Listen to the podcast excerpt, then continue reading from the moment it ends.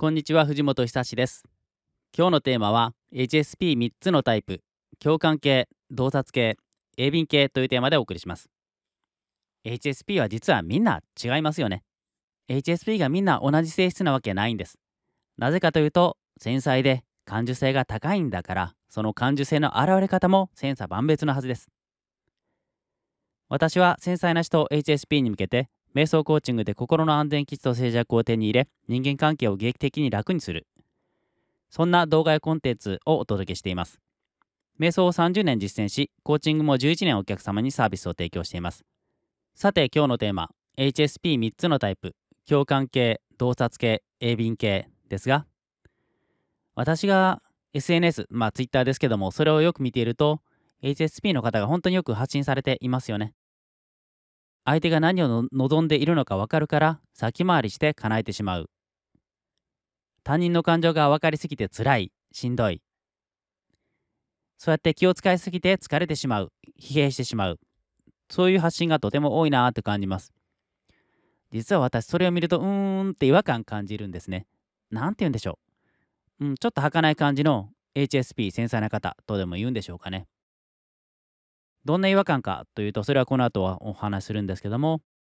よく言われているのは HSP 繊細な人は人口の約20%いると言われていますよね。仮に地球上の人口80億人だとしたら20%だから286の16億人は HSP 繊細な人がいるわけです。16億人ですね。日本の人口1億3000万人ですからその10倍以上いるわけです。その16億人がみんな同じような性質を持っているわけありませんよね。HSP、HSP、繊細な人といえども人の感覚は皆それぞれ違います。よく他人への共感力や繊細さばかり注目されることが多いんですけどもそれだけではないタイプも多いんですよ。私が違和感を感じるうーんなんか違うなっていうのもここです。それはどんな違和感かというとみんながみんな HSP 繊細だからといって例えば相手の顔色ばかり伺うわけではないし、相手が何を望んでるか分かるから先回りするわけでもないし、相手の感情が分かりすぎて辛いしんどいってこともないです。もちろんそういう方もいらっしゃいますよ。例えば、相手のことがよく理解できるからこそ、あえてそれをスルーしたり、相手の要望を分かっていても、それを叶えることは相手のためにならないからやらなかったり、相手の理解の範囲や思考の前提、がそれが分かるからこそあえてその前提や思考を崩すような視点を提供したり発言をしたり。わざと空気を読まなかったり。まあもちろん分かっていないこともあったりするんですけどもそういう HSP も多いと思います。まあその結果知らぬ間に人の地雷を踏んでしまっていたり論理立てて正確にちゃんと話してるのに言ってることが相手に理解されなかったり煩わしがられたり相手が返答に窮したり。そうやって自分の素のままの感覚でいると周りから浮いてしまったり疎外感を感じたりもします。子供の頃から生きづらい感覚とか周りとちょっと違うなっていうのをいつも持っている方も多いと思います。私もそうやってなんか違和感を感じるなと思っていたら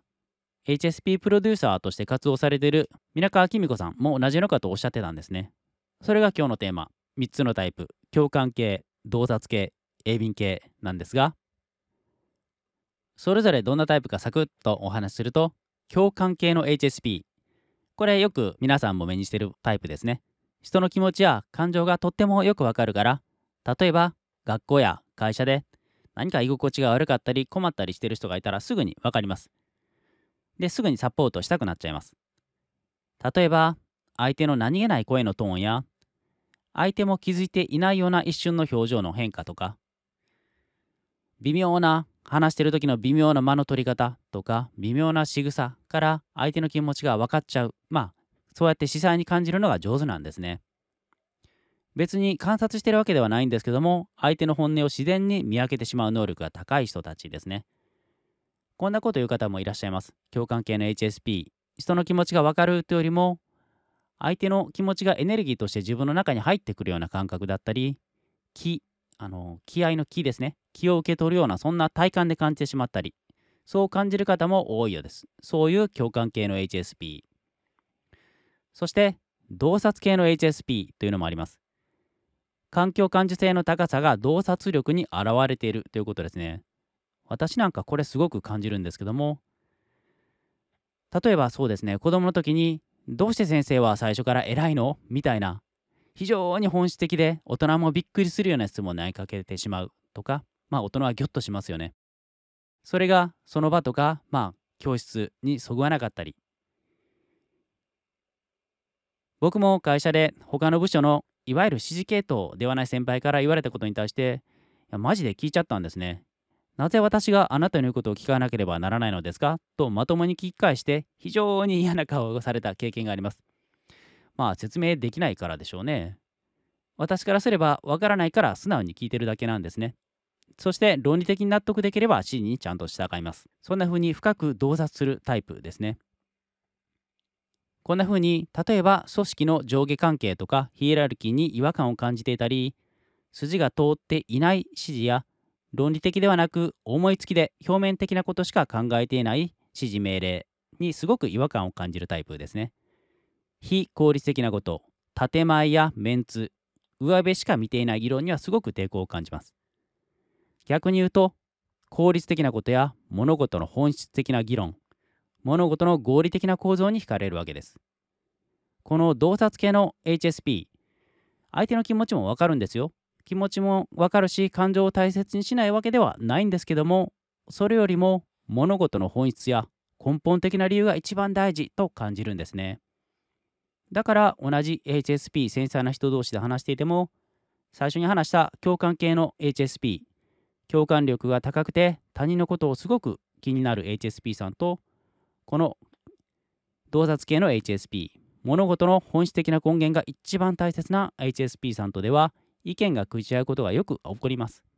でもど、どちらも環境感受性の高い HSP なんですね。そして最後、3つ目のタイプが感覚系の HSP です。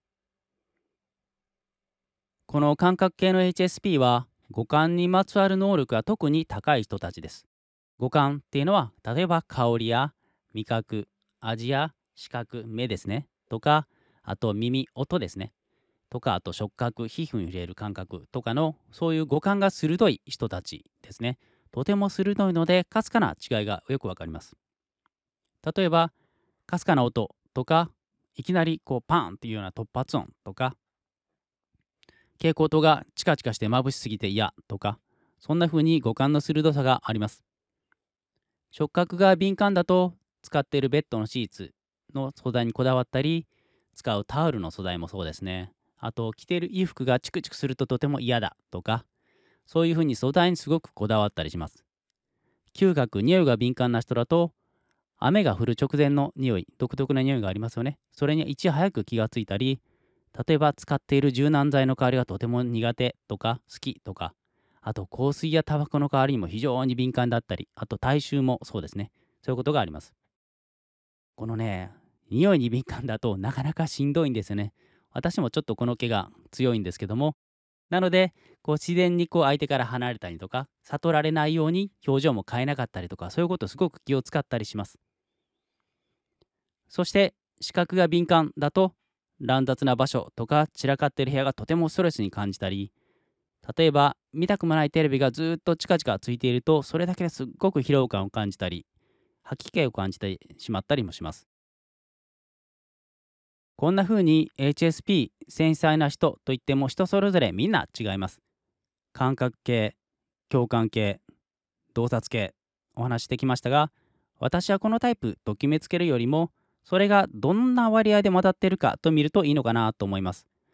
例えば僕だと洞察系の要素がだいたい60%感覚系の要素が30%共感系の要素が10%ぐらいだなと感じています。あなたはいかがですか？どんな割合で HSP の感覚が混ざっていると感じますか？今日も最後まで聞いてくださってどうもありがとうございました。藤本久志でした。感想、ご意見、こんなこと話してほしいは Twitter でいただけると嬉しいです。いいねとチャンネル登録もよろしくお願いします。それではまたお会いしましょう。さようなら。